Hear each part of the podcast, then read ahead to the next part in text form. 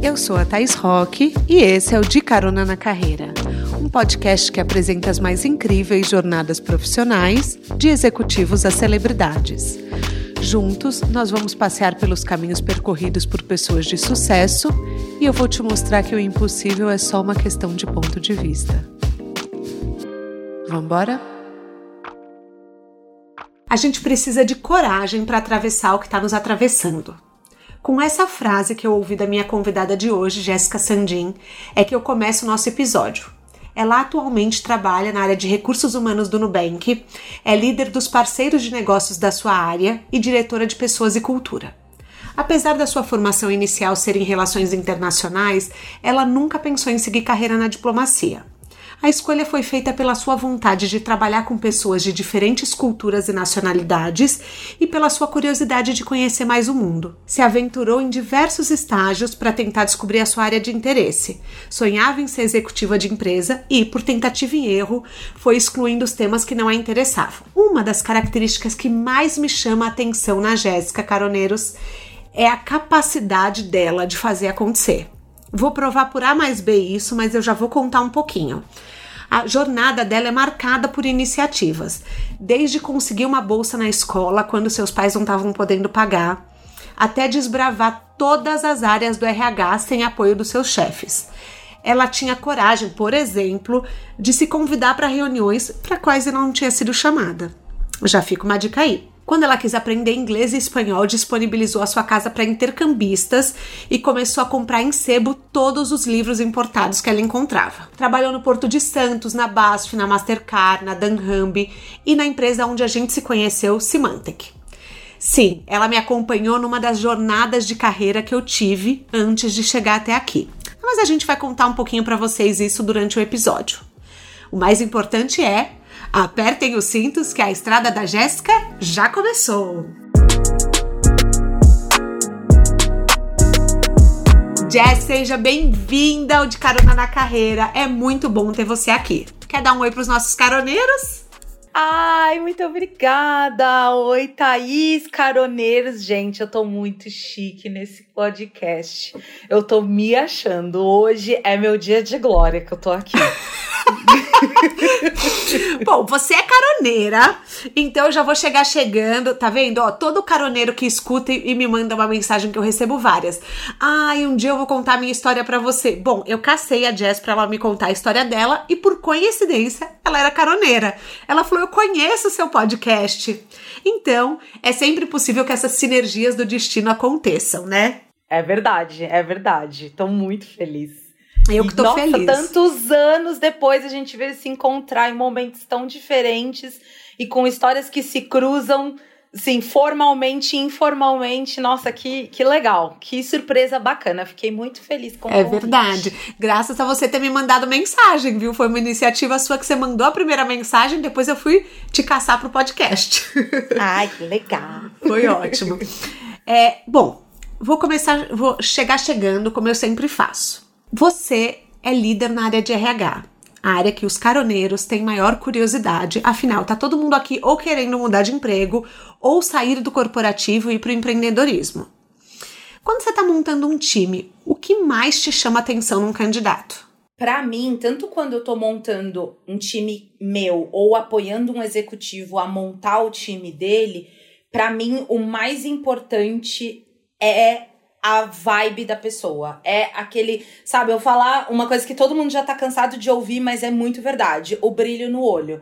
A garra da pessoa, a vontade de querer fazer acontecer, ir atrás, assim. A pessoa ter aquela energia de execução. Para mim, assim, é a coisa mais importante em qualquer nível, em qualquer lugar, para qualquer desafio, para qualquer configuração de time. Uma pessoa que, assim, é sangue no olho, sabe? Arregaça a manga e quer botar a mão na massa, fazer acontecer com o que tiver à disposição. Às vezes bastante recurso, às vezes nenhum recurso, mas a pessoa quer fazer acontecer. Mas mais do que formação, é, por exemplo, você olha muito mais se a pessoa está fazendo uma transição de carreira, tem problema? Vocês desincentivam transição de carreira ou é normal? Me conta um pouco. Por exemplo, tem caroneiro que está de repente saindo de finanças e querendo para RH.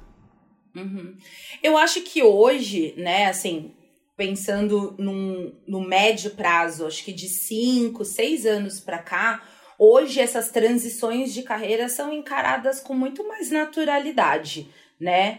É, e é uma coisa positiva, porque o ser humano não é um ser, não é um ser estático, né? A gente não nasceu, cresceu, foi criado e vai morrer do mesmo jeito. Então é natural que a nossa carreira tenha a mesma fluidez que a nossa vida tem. Algumas coisas intencionais, outras não intencionais, algumas coisas sob controle, outras coisas sem controle, mas é normal e eu acho que as empresas, os profissionais, os executivos, os profissionais de RH estão começando a encarar isso com mais naturalidade. O que faz a diferença para mim, pegando esse caso de transição de carreira, é o porquê da transição e co como você conta essa transição. É uma transição que tem que fazer, é uma história que tem que fazer sentido para quem está ouvindo, uhum. né? Então o problema em si não é a transição mas é o porquê e como você está fazendo essa transição. Maravilhoso. Eu sempre falo que tem alguma conexão na nossa história que às vezes na hora a gente não enxerga. Então, é, é por exemplo, eu, eu falo que assim, no fundo, eu sempre, é, quando eu, por exemplo, quando eu trabalhei na Nestlé, eu valorizava acolhimento, eu valorizava cultura, eu, eu queria ser reconhecida por, por trabalhar num lugar legal. E eu não percebia que isso já eram valores meus. E a gente hum. vai desenhando a história dessa forma. Ah, quando eu fui trabalhar, na, por exemplo, na Accenture, eu já estava na área de pessoas. Era gestão e cultura. Então eu já gostava dessa parte de criar um ambiente, só que a gente às vezes não consegue fazer a conexão, parece que tá pulando de galho em galho. E depois, sempre, caroneiros, tudo faz sentido. Mas ó, antes da nossa conversa esquentar, eu sempre esqueço de pedir as redes sociais. Quais são as suas? Meu LinkedIn, Jéssica Sandin, com N de navio no final. E o meu Instagram, arroba Jess, J-E-S-S, underline Sandin, S-A-N-D-I-N de navio. Ó, oh, caroneiros, hoje eu não vou mandar vocês me seguirem no Instagram porque eu tenho uma novidade. Eu tô começando um clube do livro lá no Telegram e eu tô reunindo o pessoal, a comunidade do podcast que gosta de ler, que sente vontade de voltar a ler, porque eu tava assim, super parada na leitura e culpava muito as redes sociais. E esse grupo a gente já já estamos no terceiro mês, na terceira leitura, chama de Carona no Telegram. Eu aprendo muito com os participantes e eu também gosto de dividir aprendizados, conhecimento. O papo rola bem legal. Mas se você quiser me seguir no Instagram também, é @taisrock. Não vou achar ruim, me chama por lá. Jess, eu vou te confessar uma coisa. Ó, é bem feio eu falar isso, mas eu vou te contar. Antes de eu saber o que eu queria profissionalmente, eu era aquele tipo de pessoa que se candidatava para mil vagas e em cada uma eu dizia que gostava do que a vaga pedia. Então, por exemplo, claro que eu tinha um critério, tinha que ser empresas que eu admirava, mas, por exemplo, por exemplo, eu não iria para uma vaga de, sei lá, que não tinha nada a ver comigo, que envolvesse química, física, não. Mas, por exemplo, ah, era uma vaga no RH. Aí eu falava, eu amo pessoas. Aí era uma vaga no marketing, eu falava, marketing é comigo mesmo. Gente, eu amo redes sociais, eu aprendo, eu já fiz um curso de. Eu, eu pegava qualquer coisa que eu já tinha feito e potencializava, sabe? Uhum. E se fosse uhum. administrativo, eu falava, eu sou formada em administração, ou seja, eu sempre. Perfeito. Eu, eu era aquela candidata. A gente ri, mas eu, eu imagino que vários caroneiros façam isso, por isso que eu tô compartilhando essa, essa verdade aqui. Só que hoje eu penso o quanto é triste isso, porque mostrava que eu estava muito perdida e que eu queria ser aceita de qualquer forma. Uhum. E eu não sabia quem eu era de verdade. Mas isso também não faz você pensar um pouco que os processos seletivos atuais são tanto quanto falhos? Com certeza. Com certeza, Thaís. Eu acho que essa realidade triste, é, é, entre aspas, que você falou, nada mais é do que uma reação ao ambiente, né? A, a gente, o ser humano é um ser humano inteligente e o nosso, o nosso instinto de sobrevivência é se adaptar. Então você, para entrar no mercado de trabalho, teve que se adaptar a como o mercado de trabalho ia te receber, ia te abrir as portas, né? Gente, nunca tinha pensado assim, tô me sentindo menos mal agora. É, não. E assim, Thaís, quem nunca, né? Quem nunca teve perdido na vida, assim? A gente não nasce sabendo o que a gente quer fazer pro resto da vida. né? Hoje a gente tem assim muitos recursos, né? A gente tem muitos saberes, muitos conhecimentos à nossa disposição. Mas assim, eu lembro quando eu comecei, eu sabia só o que eu não queria fazer. Então eu também fui testando tudo que eu podia, né? Eliminei aquilo que era óbvio que não tinha nada a ver comigo, que nem você falou, né? Tipo, posições das áreas médicas, biológicas, uhum. essas coisas, mas o resto que tinha uma coisinha que eu falava, ah, acho que isso eu posso fazer. Hum, isso daqui é interessante. Eu tentava, porque assim, a gente tinha que eu tinha que começar a trabalhar. Então, quem me desse trabalho, eu ia aceitar? Uhum. né? Tem essa questão de momentos de necessidades e prioridades na nossa vida que vão mudando ao longo do tempo.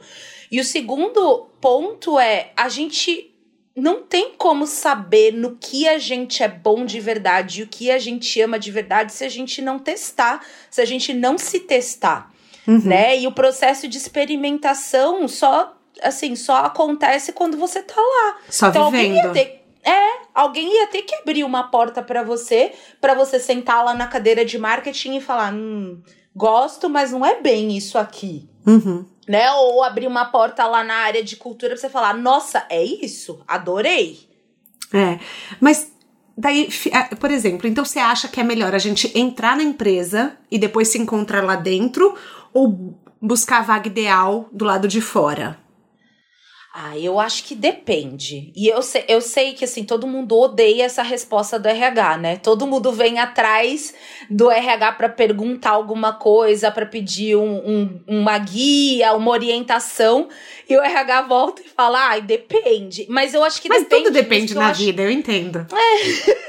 Mas eu acho que depende mesmo, porque as pessoas têm processos de autoconhecimento e de autodescobertas diferentes, né? Uhum. Então, acho que tem momentos que sim, acho que a gente tem que dar a cara e ir descobrindo de acordo com que as coisas vão fluindo e se descobrindo e descobrindo os caminhos para si de acordo com que as coisas vão fluindo meio que no piloto automático.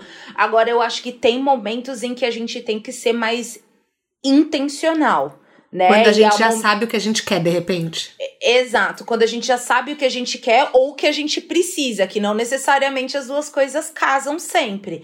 Mas quando a sua necessidade é maior do que a sua aspiração, você tem que ter muito clara qual que é a sua prioridade, né? Uhum. Então, eu acho que eu acho que depende muito do momento que a pessoa tá tanto de vida quanto no momento de autoconhecimento, de autodescoberta, de, de jornada pessoal mesmo, sabe? Mas para o RH isso é um desafio também? Aliás, quais são os desafios que o RH enfrenta hoje? Eu acho que sem dúvida esse é um desafio, e aí acho que responde as duas perguntas. Eu acho que o grande desafio hoje do RH é conciliar esse timing de jornada que não necessariamente é o mesmo, muitas vezes. Muitas vezes o timing da jornada pessoal de carreira do indivíduo é um e o timing corporativo é outro. E aí onde você tem esses descasamentos, sabe? E onde geralmente a empresa fala mais alto, o dinheiro fala mais alto, o trabalho fala mais alto, a carreira fala mais alto. E é por isso que às vezes a gente tem um monte de gente doente no trabalho, porque tá ali fazendo uma coisa que não gosta, tá ali perdido, tá ali querendo experimentar outra coisa, fazer outra coisa, querendo se descobrir, mas o trabalho não deixa né? Uhum. E a uhum. empresa não tem essa sensibilidade de como que eu consigo conciliar timings diferentes e manter a produtividade, tanto do lado do negócio como do lado da pessoa também. Eu acho que esse é um grande desafio que aí vai se desdobrando para várias áreas, né? Eu recebo mensagem que eu me conecto muito. Quando a gente trabalhava junto, eu e você, é, eu, é, era um emprego que, apesar de eu ter muito respeito pelos líderes, era um emprego que eu entendi depois de um tempo que eu não gostava de fazer. Uhum. Eu chorava para ir trabalhar. Eu parava no ponto Ai. de ônibus, na frente ali da Vivo, na Chucrizaidan ali, Sei. eu chorava, eu chorava, eu falava, meu Deus do céu, eu acho que eu não gosto de trabalhar. Eu não tô entendendo Ai, o que tá acontecendo, porque, tipo, é, assim, mais uma vez eu tô no emprego errado. Sim. E eu recebo muito essas mensagens de pessoas que choram para ir trabalhar, que tentam se encaixar em culturas que não pertencem, que vão contra os seus valores. Então, às vezes, a pessoa é muito acolhedora, ela entra numa cultura muito competitiva. Uhum. Por que, que você acha que é tão sofrido ficar em alguns lugares assim? Ah, eu acho que é um lance assim, bem velha guarda de cada tampa tem a sua panela e cada panela tem a sua tampa, sabe? Tem lugares que são tem o formato de quadrado e a gente tem o formato de triângulo e não adianta para o triângulo encaixar no quadrado, alguém vai ter que quebrar alguma ponta, né? Sim. E aí é nesse rompimento de pontas para se ajustar, para se enquadrar num lugar que não foi feito para você, que não tem match para sua forma, né? E aí falando interior e exterior também é, nisso a gente acaba se sacrificando, né? E todo sacrifício gera essa dor, gera essa angústia que você falou, né? Assim, é horrível você acordar de manhã assim, já na cama. Eu também tive umas fases que era isso, assim, de acordar e falar, meu Deus, eu não quero acordar. Ou então, assim, acordar e falar, nossa, eu queria estar tá doente hoje para não trabalhar. Olha que tristeza isso. Você desejar estar doente para não trabalhar. Mas assim, quem nunca? Né? Sorte de quem nunca. Eu acho que tem pessoas que nunca passaram. E eu acho, assim, de verdade, que é, não é todo mundo que precisa. Assim, a gente não precisa ter a jornada mais sofrida para ter o maior sucesso. Não é justo isso. Uhum. Né? Então, é, é, eu acho que são esses sacrifícios, assim, a vida corporativa, o nome do game corporativo é trade-offs, é troca. Você vai ter que sacrificar alguma coisa em detrimento a outra. Mas não é não só no tem... corporativo, no empreendedorismo também. Também, é, eu imagino.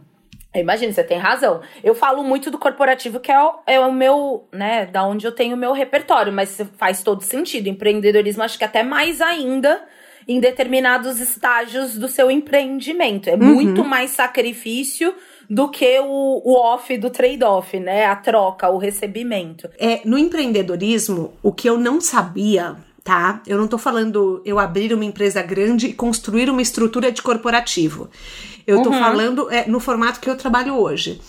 Coisas que eu não tinha pensado. Que eu tenho que fazer, juntar um monte de imposto, de coisas para pagar que eu não sabia é, licença maternidade, e aí? Vale transporte, é, vale refeição, vale alimentação? Não vem isso no empreendedorismo. Férias não pagas. Eu trabalho, por exemplo, por hora. Não tem essa coisa de tirar 30 dias, se desconectar, desligar o celular e ficar na boa. O que eu falo é para muitas pessoas é pensa bem se você quer vir para o empreendedorismo ou se você só não está fazendo o que você gosta, entendeu? Porque muitas hum. vezes você pode encontrar numa empresa algo que você vai amar fazer. Só que a empresa tem que ser parecida com você.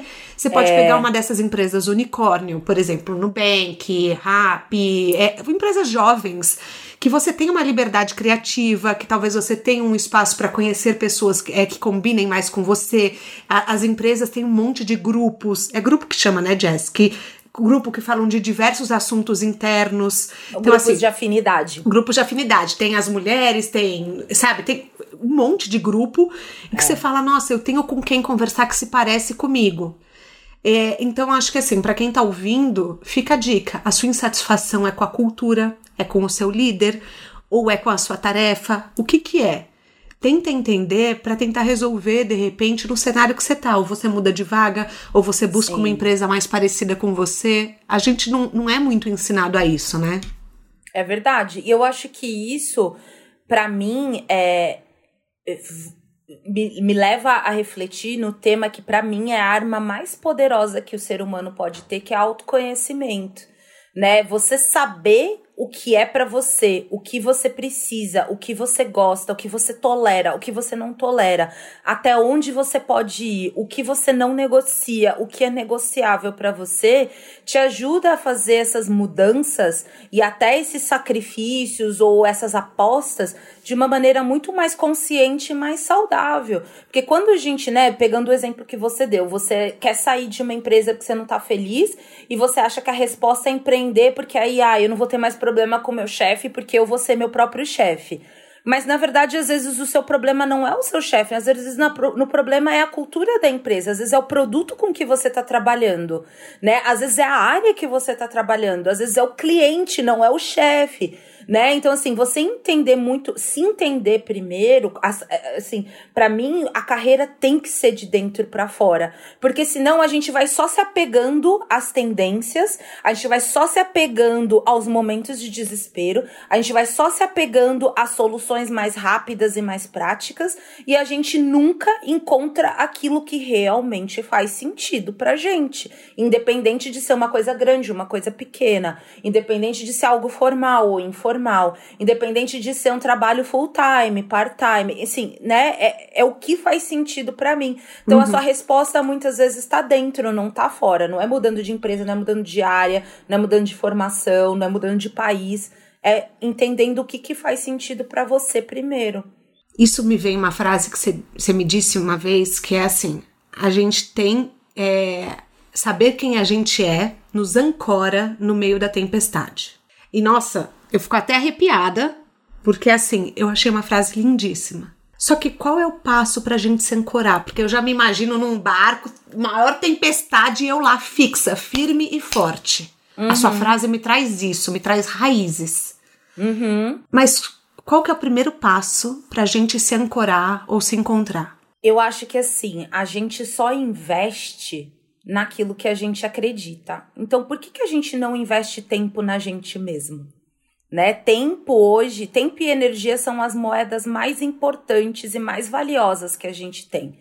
E às vezes, às vezes, a gente, às vezes, eu falo isso falando para mim mesma, assim, olhando pro espelho, sabe? Uhum. É, às vezes a gente gasta tanto tempo e tanta energia resolvendo o problema do chefe, resolvendo o problema do cliente, resolvendo o problema da mãe, do pai, do marido, do filho, e não sobra mais tempo, nem dinheiro, nem energia pra gente resolver o nosso né? Então, assim, é, para mim o primeiro passo é isso, você decidir, é uma decisão consciente, porque o seu entorno vai tentar te tirar disso, né? Mas é uma decisão consciente de você investir em você, né? Eu, eu, eu acredito muito que tudo que eu preciso na minha vida ou já tá dentro de mim, ou o caminho para conseguir aquilo tá dentro de mim.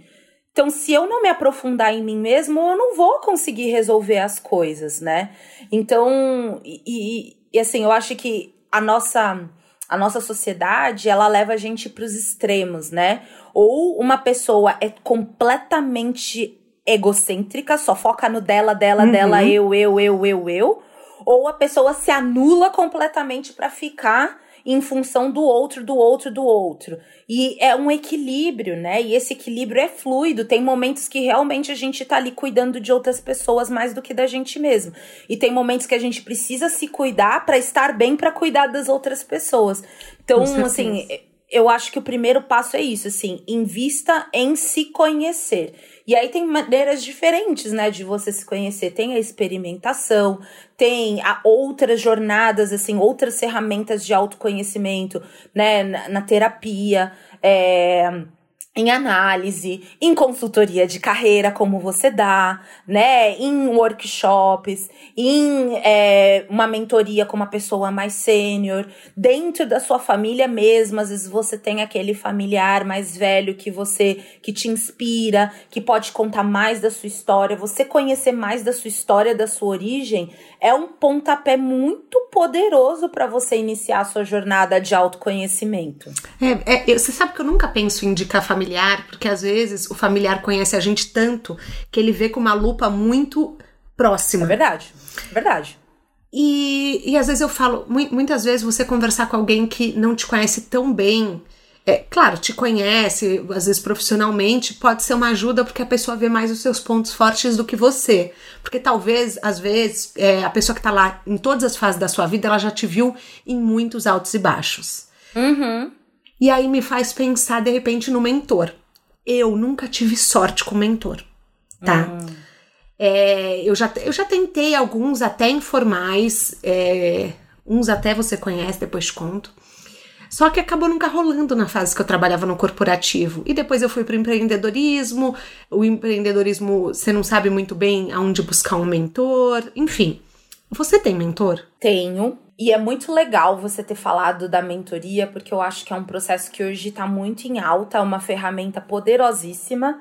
E eu, particularmente, sou muito fã da mentoria, porque a mentoria não tem uma metodologia, né? Não tem uma estrutura, não tem uma ciência por trás da mentoria, né? E eu tenho mentores desde muito cedo porque exatamente eu apanhei tanto que quando eu encontrei um líder que estava disposto a me colocar debaixo da asa dele e falar, vamos que eu te ensino, eu me apeguei a essa pessoa com unhas e dentes. E sem pensar, na época eu era analista, não sabia nada que eu queria da minha vida. Você não sabia nem que era uma mentoria que estava acontecendo Exatamente. ali. Exatamente. E esses dois líderes são os meus mentores até hoje da vida. Inclusive, com um deles eu conversei hoje de manhã rapidinho, assim né? E, e, é engraçado isso. E hoje a gente tem esse recurso muito mais à nossa disposição do que a gente tinha, sei lá, há 10 anos atrás, quando a gente começou no corporativo, sabe?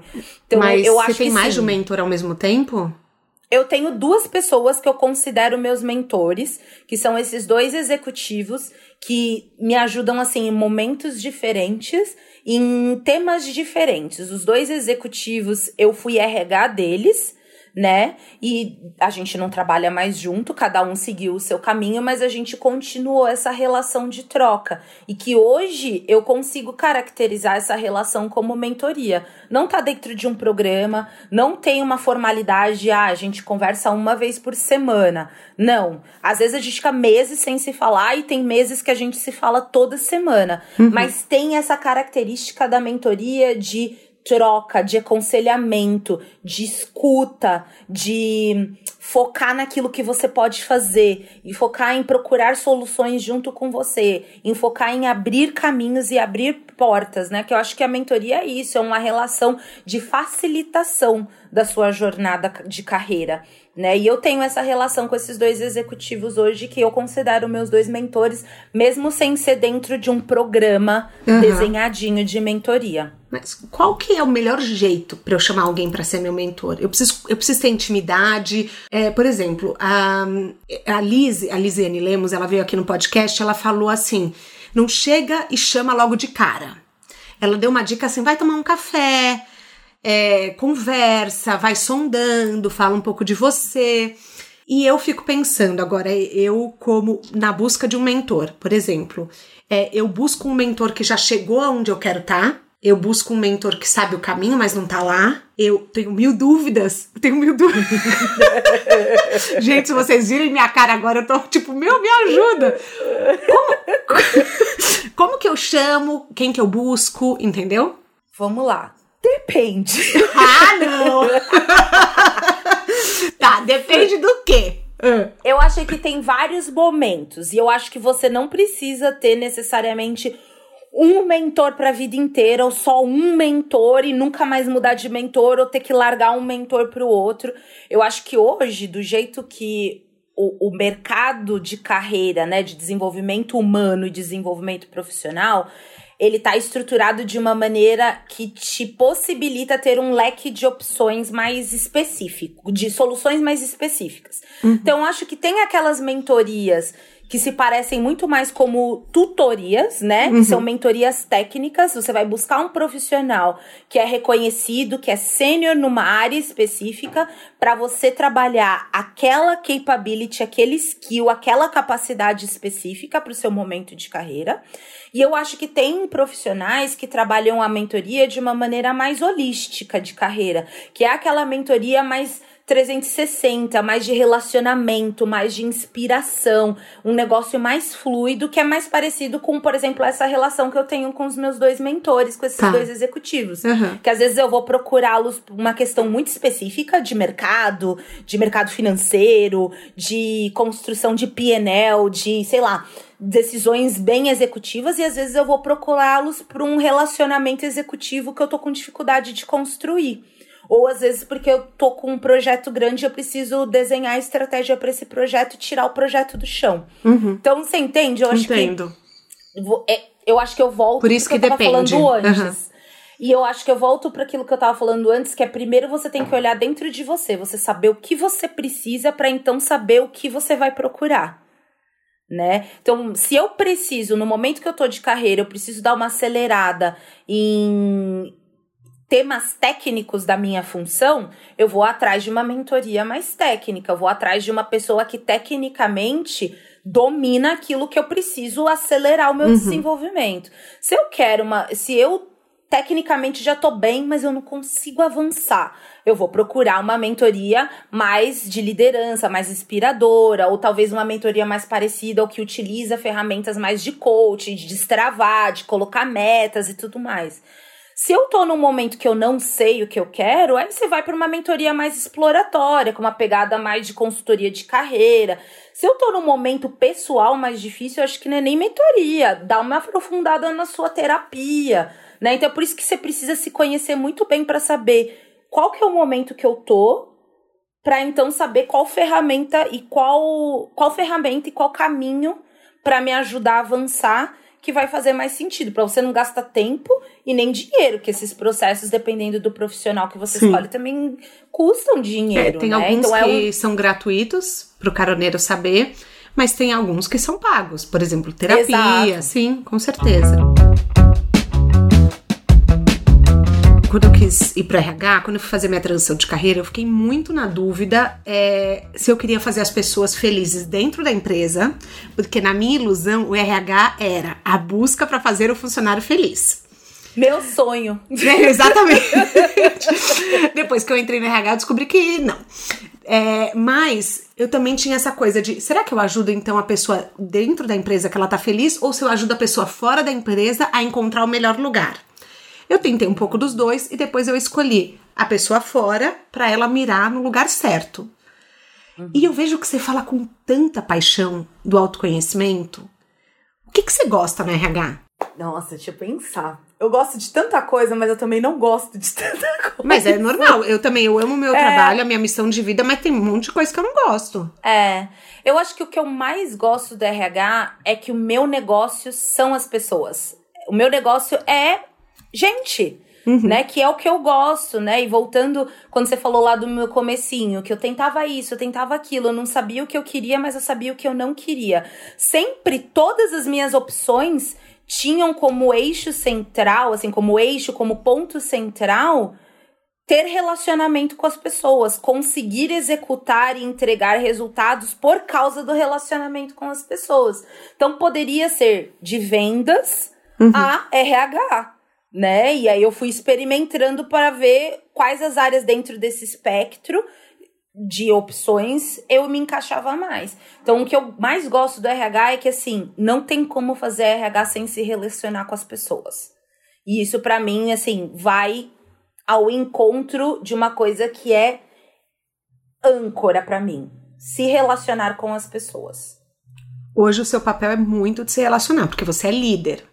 Uhum. E é um dos papéis mais importantes que existe, é uma responsabilidade muito grande. Eu falo que existe o chefe que manda, quem manda, tipo, é aquela coisa que é, obedece quem tem juízo, sei lá.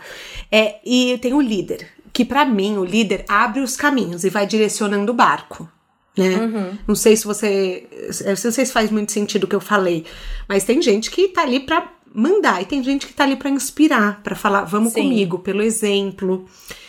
É, e como que é o papel de líder para você? Às vezes eu, eu fico imaginando para mim que seria um desafio eu não pegar todo mundo no colo, sinceramente. Uhum. Faz sentido? Porque eu, eu, porque na minha cabeça eu, eu, eu gosto tanto de pessoas, tanto que eu ia querer que as pessoas se sentissem bem sempre. O que não é, uhum. o que não é legal também, porque vale, a gente precisa da, da tristeza para saber da felicidade, né? É. Qual que é o maior desafio em ser líder?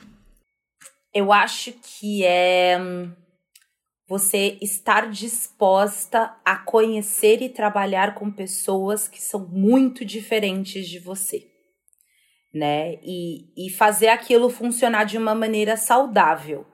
É, eu acho que o desafio é esse, na verdade, não é nem estar disposto a trabalhar, mas estar disposto a trabalhar e fazer funcionar de uma maneira saudável. Porque às vezes as pessoas não têm opção, né? De novo, acho que todo mundo já teve aquele momento na carreira em que, tipo, meu, eu não tenho opção. Ou eu faço isso ou eu não tenho dinheiro. Ou eu faço isso ou eu não pago minha faculdade. Ou eu faço isso ou eu fico desempregado. Então você engole o sapo e manda bala, engole o choro e manda bala. Mas a gente sabe que isso não é sustentável e nem saudável. E acho que o grande desafio do líder é isso. É muito fácil você trabalhar com aquelas pessoas que se conectam com você, que te complementam, que já sabem quem você é, como você funciona, tal, que eu não sei o quê, e bora. A pessoa já sabe, você já sabe, vocês têm aquela química bonita e faz se acontecer. entende no olhar. Uhum. Exato. E faz acontecer e todo mundo sai feliz e contente. Mas e quando você trabalha com uma pessoa que é exponencialmente diferente de você?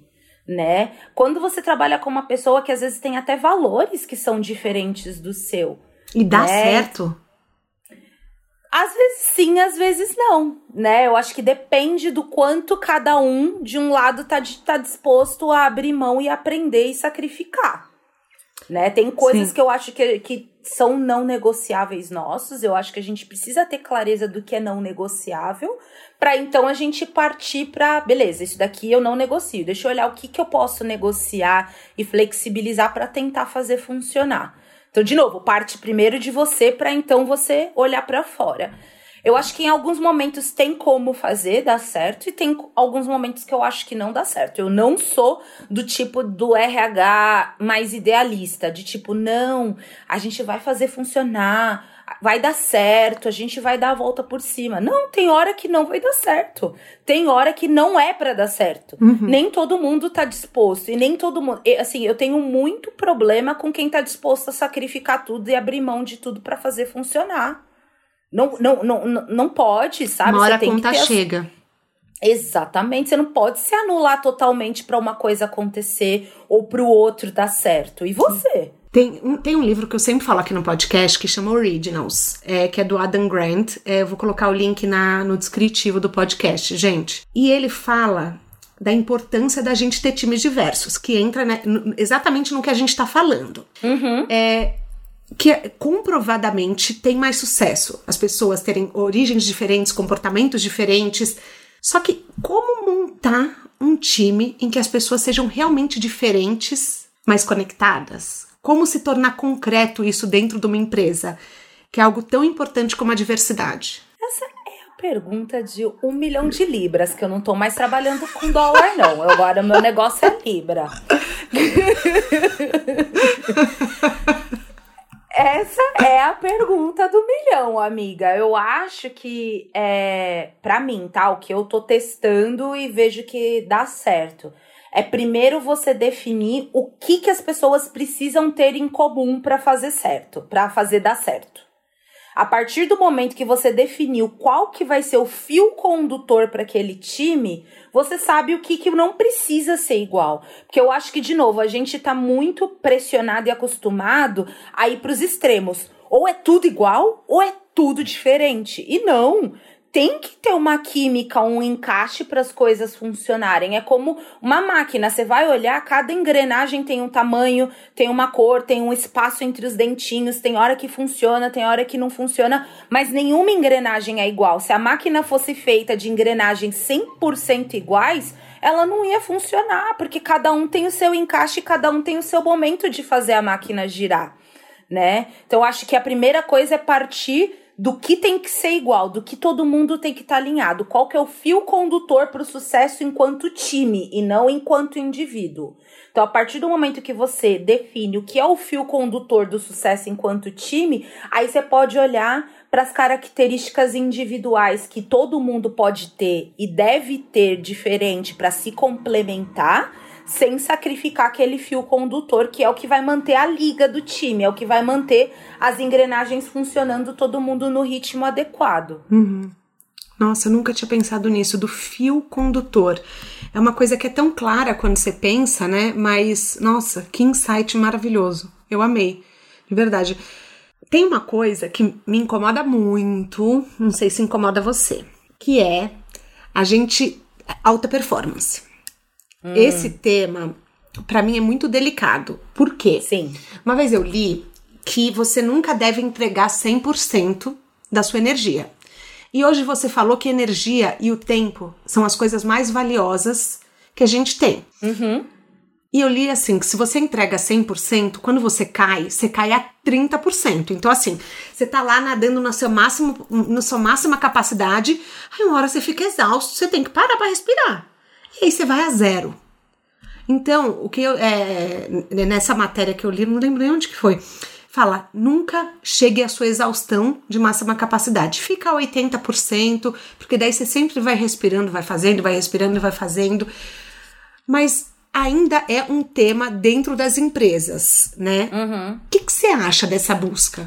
Eu acho que eu começo esse tema, e realmente o tema de alta performance é amo, odeio, amo, odeio, amo, odeio, amo, odeio, né? É Sim. assim, eu gosto muito do tema de performance, mas tem horas que eu odeio como algumas pessoas e algumas instituições colocam o tema de performance. Então a primeira coisa é alta performance pra quem? Que alta performance pro seu chefe não necessariamente é alta performance pra você. Pra você, às vezes, alta performance é você ter sucesso no seu trabalho, você ter tempo pra sua família, você conseguir estudar e você conseguir curtir um final de semana sem trabalhar e sem estudar. Uhum. E às vezes, alta performance pro seu chefe é você trabalhar 24 por 7. Nossa, faz sentido. Tá bom, vamos falar de alta performance. Alta performance pra quem? Né? Então, primeiro alinhar a minha, ao que eu considero alta performance, é alta performance pra você também? É, então beleza. Então agora vamos trabalhar, porque a gente tá partindo da mesma base. A gente tá falando a mesma língua. Mas você não acha que acaba- as pessoas acabam ficando presas a receitas de sucesso do corporativo? Sem dúvida. Sem dúvida. E essa é a parte do odeio do, do alta performance, né? Que é isso, assim, porque. É, porque algumas pessoas têm algumas receitas mágicas, entre aspas, gigantes, que deram certo com ela, a gente acha que a gente tem que é, repetir a mesma receita para dar certo comigo. Quando cada um é cada um, cada cenário é cada cenário, e cada pessoa traz a sua própria bagagem e caixa de ferramentas que é diferente de outra, Uhum. né? Então você tem que partir de você. Eu volto pro autoconhecimento. Eu vou partir do que Ai, eu já achei que você ia falar do depende. Já, eu volto Não. pro depende. Mas de certa maneira também, né?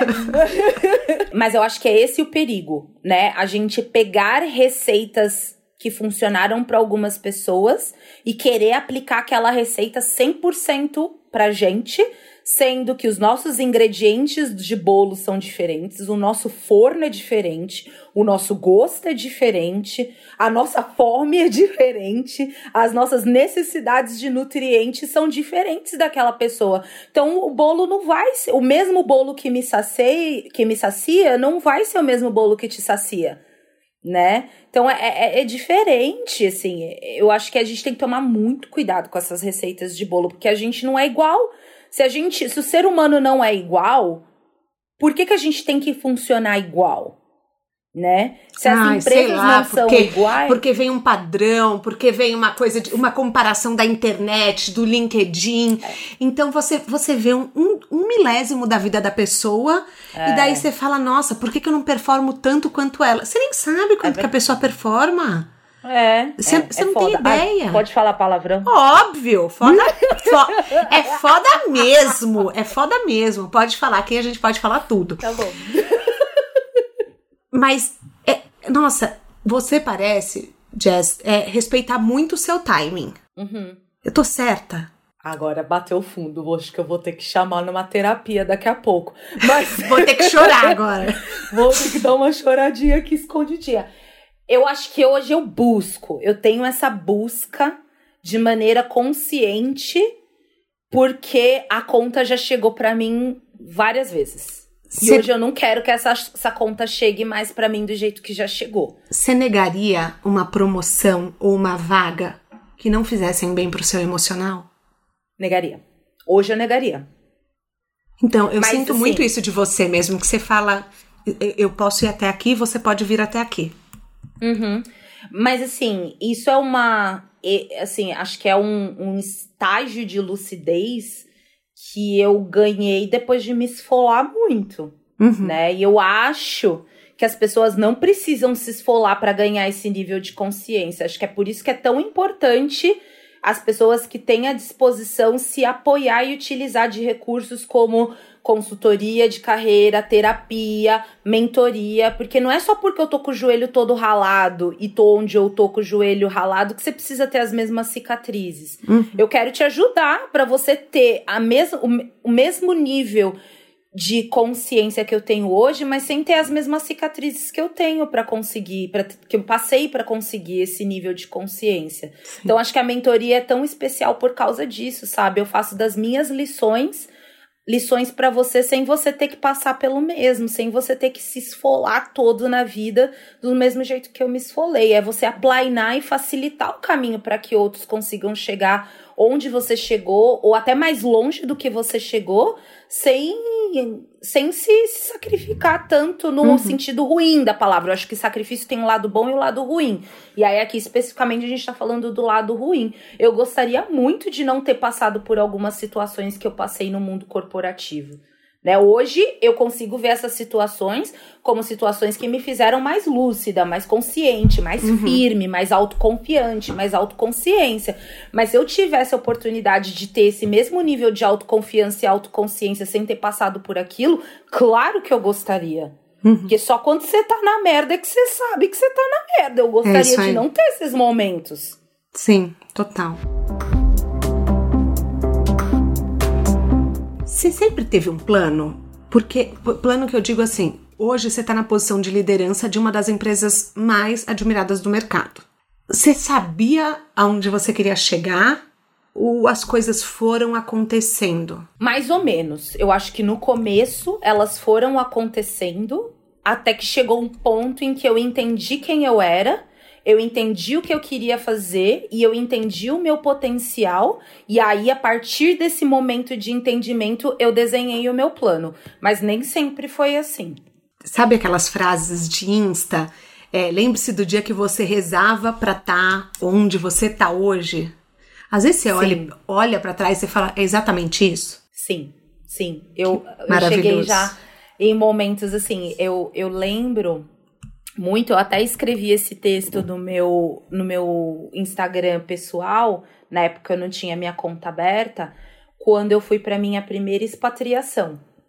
E eu tava no avião, na primeira classe, e chorando copiosamente, Thaís. Copiosamente. A, a comissária de bordo teve que vir ver se eu tava bem, o que, que, tinha acontecido pro avião não decolar, porque ela pensou que eu tava passando mal. Porque sabe aquele choro feio uhum. que desce catarro, que uhum, você tá com maquiado, sei super toda, tipo, meu, tô aqui. Tudo melado. Tô tirando é de dentro choro... de mim muita coisa. Exato, não é aquele choro fino que você limpa com lencinho, sabe? É aquele choro feio, de lavar a alma. Então a comissária veio perguntar se eu tava bem, porque, né, se eu não tô bem, o avião não pode decolar. E eu tava chorando porque eu tive, assim, esse momento que você falou de tipo, meu Deus, olha onde eu tô. Eu não tô acreditando que eu estou nesse momento, que eu conquistei isso, que eu cheguei aqui aos meus 30 anos eu estou vivendo a vida que eu queria ter quando eu tivesse, sei lá, 40, 50 anos, né? E para mim foi muito muito pessoal porque eu gostaria muito de ter a minha mãe para eu compartilhar aquele momento, aquela conquista. E ela hoje não tá mais comigo. Então aí na hora, amiga, juntou tudo.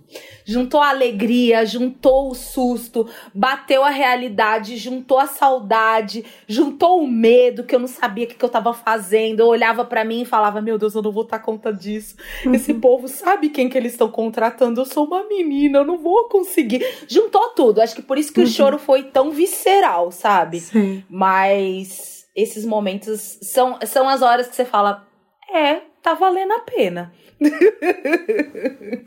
Olha, caroneiros, eu desejo que todo mundo sinta que realizou o sonho profissional.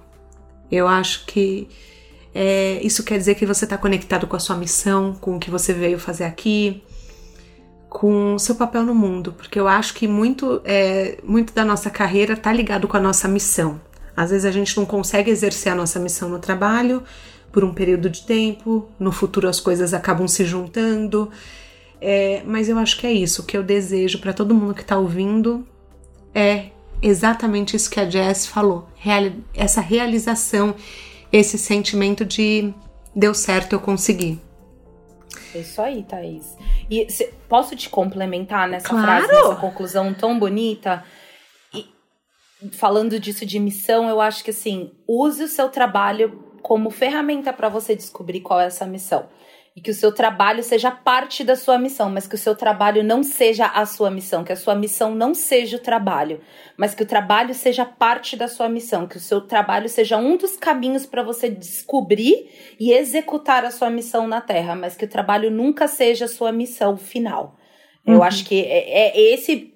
É por isso que eu falo hoje com tanta confiança, com tanto brilho no olho, com tanta satisfação e porque eu sou tão feliz no que eu faço, porque eu acho que eu percorri esse caminho de me descobrir e de usar o trabalho para eu entregar a minha missão e descobrir o meu trabalho para eu descobrir a minha missão e usar o trabalho para eu descobrir a minha missão e ajudar outras pessoas a descobrirem a sua missão através do trabalho também.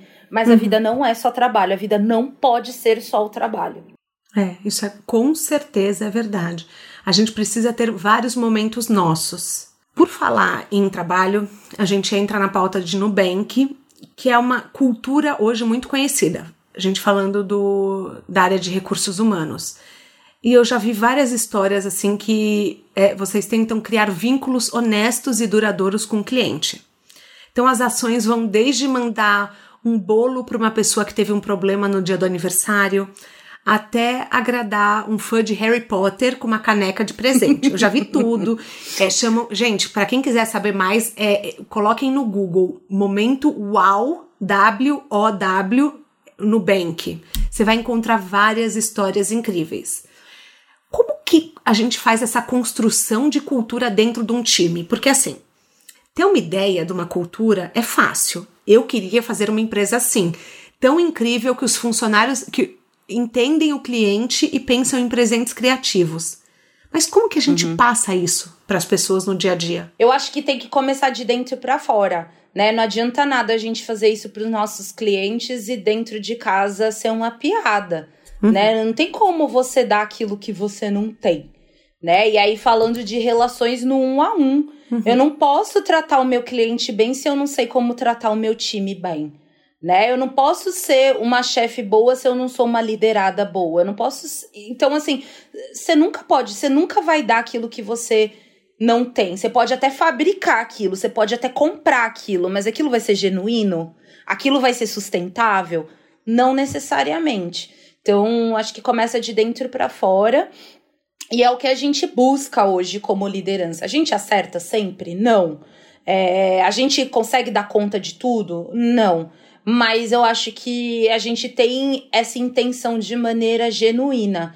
Tudo que a gente quer ser reconhecido, a gente quer fazer primeiro dentro de casa. A gente quer que o reconhecimento seja de dentro para fora, para que isso seja um transbordar, sabe? Uhum. Para que isso seja a partir do nosso do nosso DNA automático. Não que alguém tenha que vir e fale, faça para esse cliente tal coisa. Não, é meio que automático. Ah, vou fazer isso pro meu cliente porque quando eu tava mal, meu time fez isso para mim. Se eu fizer isso pro meu cliente, acho que ele vai se sentir bem também. Eu falei no começo do episódio que você faz acontecer. Você quis aprender inglês, até livro de nanobiologia você comprou no sebo.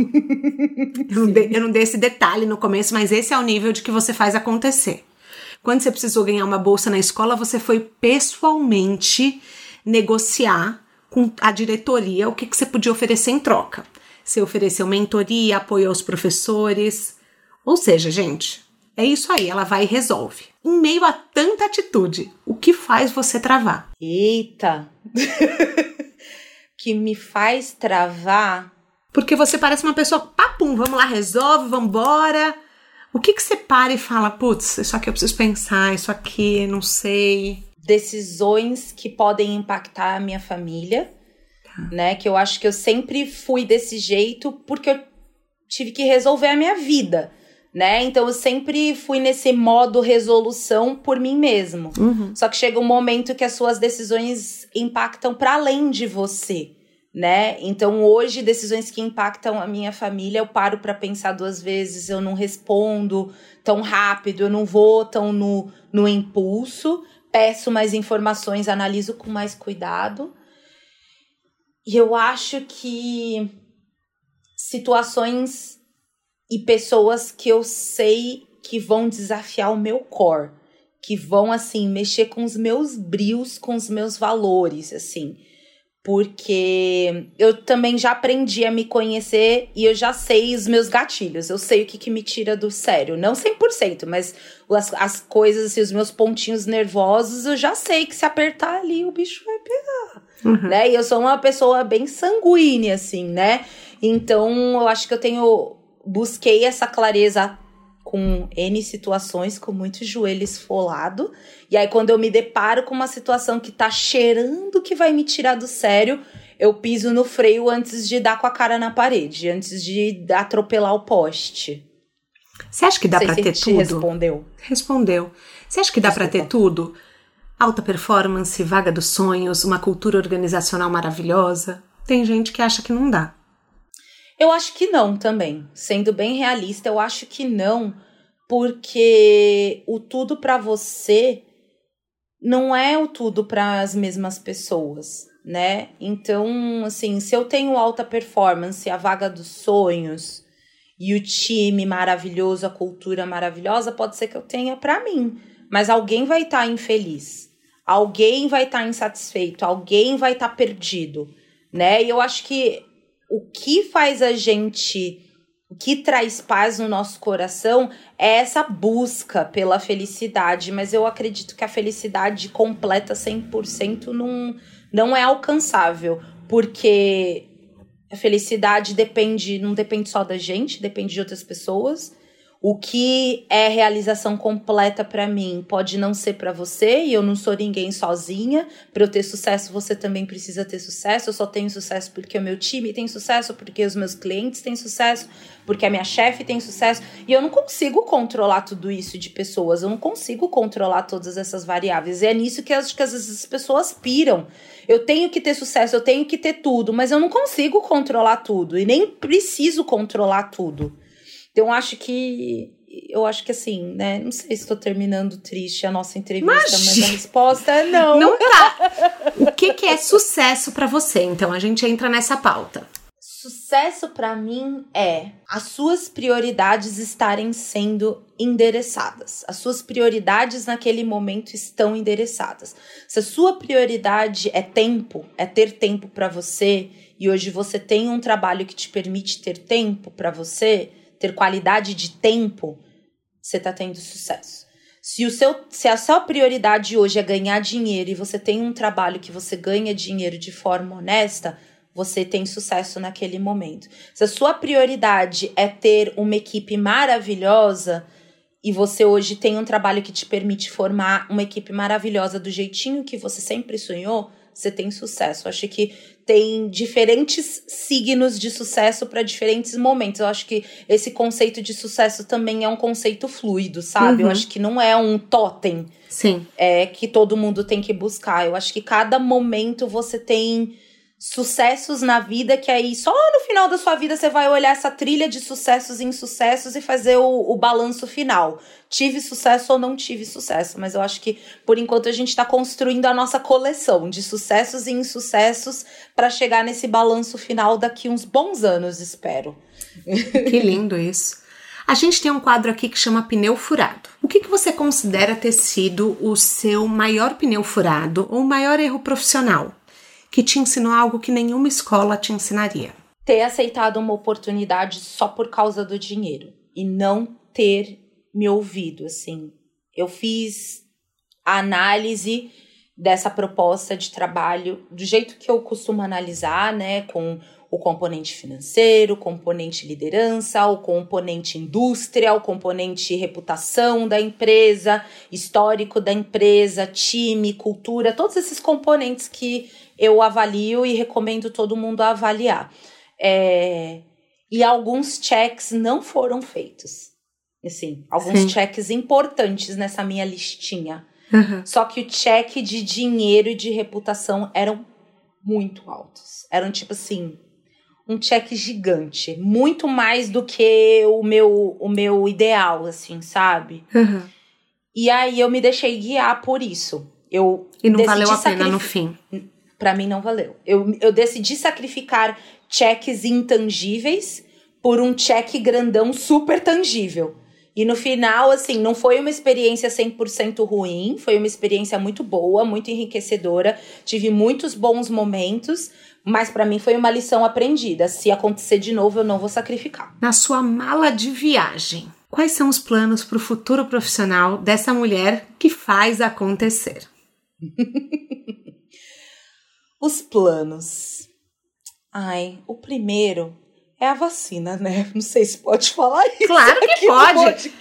Aqui a gente é muito pró vacina, pode falar. Ah, então tá bom. O primeiro plano de vida é essa vacina para mim e para todos. Só depois disso que eu vou poder pensar de novo na, nas coisas. Mas vacina dada, para mim eu acho que eu quero continuar explorando a minha e desenvolvendo a minha carreira internacional né? É, eu acho que o componente internacional com o componente relacionamento são os dois eixos principais da minha carreira. Uhum. Então eu quero continuar explorando, tendo oportunidades de fazer projetos, outras expatriações, é, viagens, trabalhar com times de culturas completamente diferentes em geografias que eu não conheço. Então, quero continuar esse componente, esse a, alimentar esse eixo internacional da minha carreira eu acho que eu quero ter um momento de pausa. Eu, um eu acho que eu, eu quero. Legal. Eu ainda não sei se é assim, tipo, um mês sabático, um ano sabático, uns meses. Eu não sei qual que é o período, uhum. mas eu quero me programar, eu quero conseguir ter essa paz no coração, em todos os sentidos, uhum. para falar, eu vou parar. Eu vou te mandar um vídeo, depois vou colocar também no descritivo do podcast, que é sobre um profissional, que um diretor de arte, que ele tira um sabático a cada sete anos. Ele fica um ano sem trabalhar. E Caramba. ele conta que ele estrutura o sabático dele para que seja é, criativamente proveitoso. Então ele faz, uhum. ele planeja viagens, porque ele falou que a primeira vez que ele tirou, ele passou, ele parou um ano e não fez nada. Então ele hum. aprendeu que você precisa até pro ócio se organizar se organizar. Ah, faz, para mim faz todo sentido. E a organização em muitas camadas, né? uhum. né? Desde o que você vai fazer até se preparar financeiramente para um claro. ano que você vai gastar dinheiro, né? Se preparar do ponto de vista de carreira para depois você explicar bem essa história do porquê você tirou o sabático e como você tá voltando. Então, para mim, e assim, né? Hoje a gente tá num momento assim, eu não tenho passo para planejar nada, assim, Sim. assim, né? Eu sou, uhum. Então, eu quero, acho que isso é aspiração para além do profissional, é ter chegar nesse momento de vida em que eu tenho passo para planejar, parar. Um momento de pausa. Acho que esses dois pontos para mim.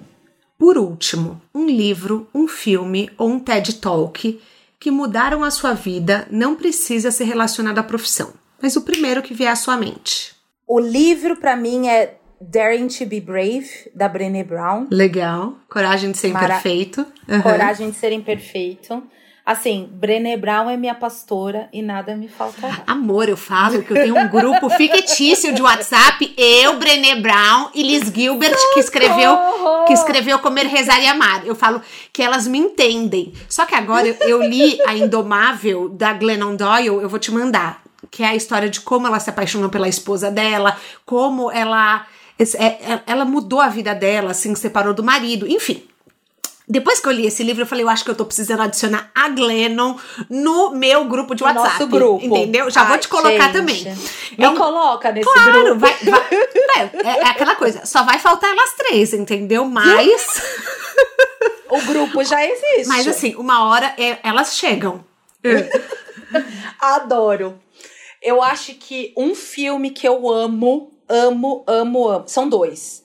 Eu amo Duelo de Titãs, da Disney, uhum. com o Denzel Washington, que fala muito sobre liderança e fala muito sobre construção de resiliência é, construção de objetivos e construção de um time diverso que não é funcional, mas que precisa funcionar. E eu tô falando tudo isso agora, tá? Uhum. Mas quando eu assisti esse filme pela primeira vez, assim, eu só gostava do filme, do que o filme trazia. E hoje, depois de ter assistido esse filme 874 vezes, essas são as lições que eu tiro Nunca desse vi, filme. Nunca vi, vou ver. Nossa, vale muito a pena. E o segundo é Coach Carter com Samuel L. Jackson, que assim, maravilhoso. Ali também dá para tirar várias lições. Assim, eu não sou do esporte, mas eu amo o mundo do esporte para fazer esses paralelos com a nossa vida e com a carreira também. Então, para mim, esses dois filmes são os dois filmes que me vêm assim, primeira coisa na mente, que são filmes que até hoje, para construir treinamentos, para construir mentorias, para construir cursos, eu uso esses dois filmes como referencial. Ai, a gente chega ao fim da nossa carona. Gente, eu podia ficar aqui falando horas, tá? Eu só não vou ficar falando horas porque você tem um horário para terminar e você tem uma próxima reunião. Mas, caroneiro, eu prometo que, assim, por mim, eu ficava muito mais tempo falando com ela. Ai, eu também adorei nossa conversa. Eu queria te agradecer muito. Eu acho que, assim, é, fala muito sobre a importância. Hoje a gente falou muito sobre a importância da gente saber quem a gente é acima de tudo. Sim. Antes de você entrar para uma vaga, antes de você mapear um destino, antes de você escolher um mentor, tudo depende de quem você é. Usando depende uhum. novamente, mas é muito saiba quem você é, que você tem todas as respostas do mundo, ou pelo menos do é seu mundo. Uhum. Eu acho que essa é a maior lição que você me trouxe hoje, que você trouxe para os caroneiros hoje. E eu também amei a questão do fio condutor, de que hum, a gente monta um time que de sucesso quando a gente tem um fio condutor. Eu amei, amei essa fala, amei esse aprendizado. Eu queria te agradecer muito por você ter topado, participar do podcast, por você abrir seu coração, por você falar palavrão, por você ser você, por você ser espontânea. Gente, não é o palavrão, tá? É por ser espontânea. Por você estar tá aqui, presente hoje com a gente. Muito, muito, muito obrigada. Ai, Thaís, que lindo. Obrigada a você pelo convite, pelo espaço, pela abertura, pela confiança. É, eu adorei estar aqui. Espero muito que a mensagem desse e dos outros podcasts que você tem feito, assim, se espalhem, porque coisa boa a gente tem que espalhar e espalhar com força, sabe? Eu acredito muito que o bonde do bem é muito maior do que o bonde do mal. A gente só precisa ser mais barulhento, a gente só precisa ser mais, assim, ter que ter um amplificador 220, assim, sabe? Uhum. Pra acelerar a nossa mensagem para que as pessoas sejam mais saudáveis no mundo corporativo. Essa é uma grande missão minha, assim, criar ambientes corporativos mais saudáveis para que as pessoas estejam ali de corpo, alma e espírito saudáveis uhum. e não estarem ali se sacrificando, adoecendo por causa do negócio. Sim. Então, acho que o seu trabalho é muito importante para isso e muito obrigada pelo seu trabalho e pelo espaço aqui. Ah, eu amei. O De Carona na Carreira tem a consultoria de conteúdo do Álvaro Leme, a supervisão do José Newton Fonseca, a sonoplastia edição do Felipe Dantas e a identidade visual do João Maganin. As dicas que a gente abordou até aqui estão todas na plataforma que você nos escuta no descritivo do podcast. Bora lá no Instagram falar mais sobre o episódio de hoje? A gente volta na próxima semana com mais um De Carona na Carreira. Um beijo grande.